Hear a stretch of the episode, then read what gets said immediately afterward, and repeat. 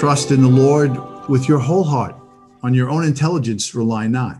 In all your ways, be mindful of him, and he will make straight your paths. In the name of the Father, and of the Son, and of the Holy Spirit.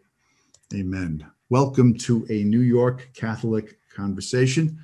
My name is Deacon John Catalano, and I am joined by my friend Frank Alasia from Rockville Centre, New York.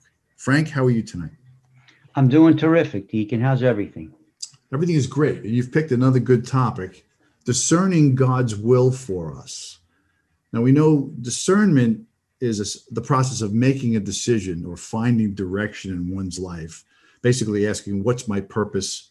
Who do I want to live with? And how do I want to express my love? How can I use my gifts and talents? Whom do I want to serve? Those fundamental questions. And uh, so we call that the process of discernment. But how do we go about discerning, Frank? When I think of discernment, you know, to live attuned to God's will is the goal of all discernment.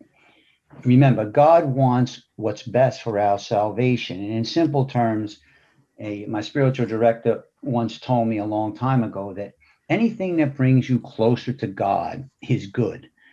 Whatever's moving you away from God is no good. Yeah. Now we may have to make a decision. A vocation is a calling, right, to a particular occupation or a station in life. Often, when we think of a vocation, we think of a calling to the clergy, to the priesthood or the diaconate, right. and that's that, that's a folks who do those that kind of discernment. It's more formal. They follow mm-hmm. the Ignatian process of discernment, which is a little bit more formal. Um, and uh, Saint Benedict also laid out steps in discerning uh, the notion of prayer, not doing things in isolation, but always again uh, trusting in God. But how does the average person go about uh, the process of discernment? In simple terms, he wants you to fulfill your duty in whether you're married, single, or religious life. You know, seek holiness in your vocation. And anything, remember, anything that's sinful never leads to God.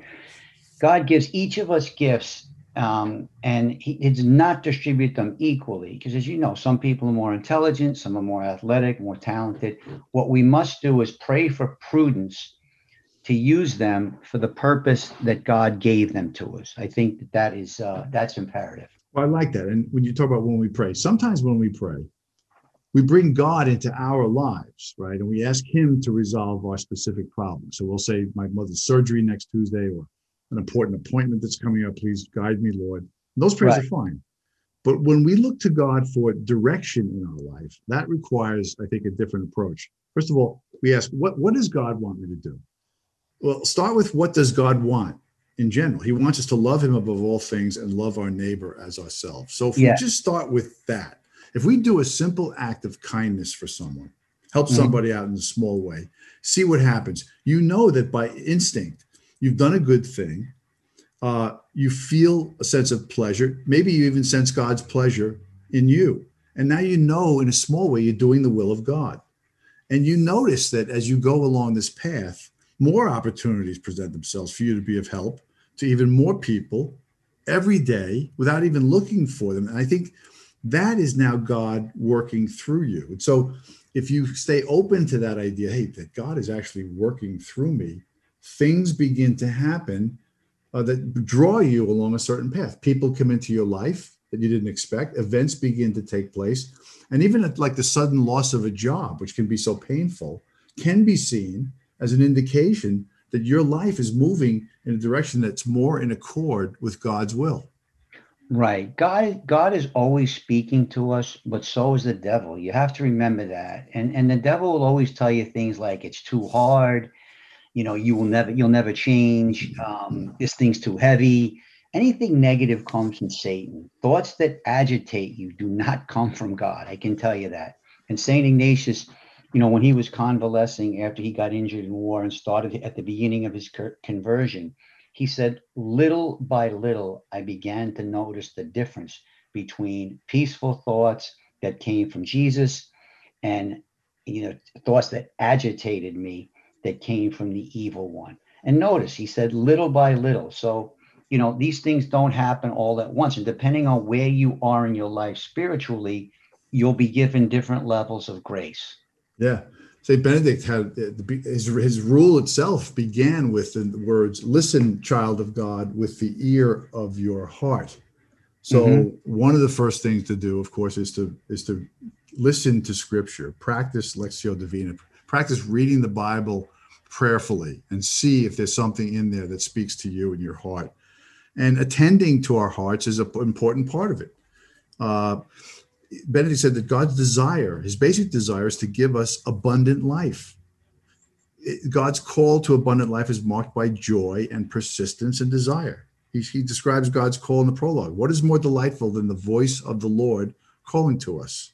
And right. it shouldn't be done in isolation. You can bounce things off your family and friends as well. That is that's an excellent point. That's an excellent point. And and remember, if if you're going into the medical field, you wouldn't go to a plumber for advice, right? Go to somebody in the field. Go to somebody who's been through what you're going through. Somebody wants to become a deacon, they talk to somebody like yourself who's been through that. You got to look at everything and how it affects you and your family spiritually. I think that is that's a key thing. Let's say, and this is a common thing, right? People uh, are offered a job and they have to move to another state and they have to move far away from immediate family. It might not be the best thing if it, if you're moving away from, say, holy grandparents are a great influence on your kids, or a great Catholic school that they that they're in. But on the other side of the, coin, say the job uh, gives you enough money so that now your wife may not have to work, and she can stay home and raise the kids. That may be a better move. So for practical things like that, you have to look at first how is this going to affect my family and myself spiritually? That's a good point, though, because it, oftentimes discernment is the choice between a, a, good and better. It's not between right. good and right and wrong, good and evil. It's between the better of two goods. What is the best path for me and for my family? And by the way, it's not always easy and all of us find ourselves in places uh, at times of i don't want to say despair but at least we feel like we're stuck remember that prayer by uh, thomas merton my lord god i have no idea where i am going i do not see the road ahead of me i cannot right. know for certain where it will end nor do i really know myself and the fact that i think i am following your will does not mean that i am actually doing so and then he goes on to pray that he's going to place his trust in god even though he's in this condition that's the key. St. Francis de Sales put it really, really well. And I would encourage anybody to get The Devout Life by St. Francis de Sales. It's great. He said, if you put your confidence in God, the results will be to your profit, whether you judge the results to be good or bad. Remember that. And God is doing, He knows what's best for you. He knows what's going to lead you uh, to holiness and to heaven eventually. We don't. And you'll see that a lot of times in your life. Things you thought were going to be good for you are bad, and vice versa. Put your confidence in God. Well, that's true. You need courage because God may be asking us at times something difficult or challenging and risky, mm-hmm. we think at first. So it takes courage to give up our own sense of control and trustingly put the decision in God's hands. And a generous spirit with a largeness of heart means don't put any conditions on what God might call you to do. Don't do that. Be open to it. No, pre, no preconceived outcome based on our yeah. self will, which Ignatius calls attachments. Let go of the attachments and go with God. Mm-hmm. How would you close this out, Frank? Great, I love it, Deacon. I think we I think we covered it okay tonight. All right, then uh, we'll just ask our friends to uh, like us or follow us, or send us an email at any Catholic Conversation at gmail.com. A N Y Catholic Conversation at gmail.com. Frank, I always enjoyed. I'll talk to you next time. Thanks a lot. Take care. God bless, Deacon.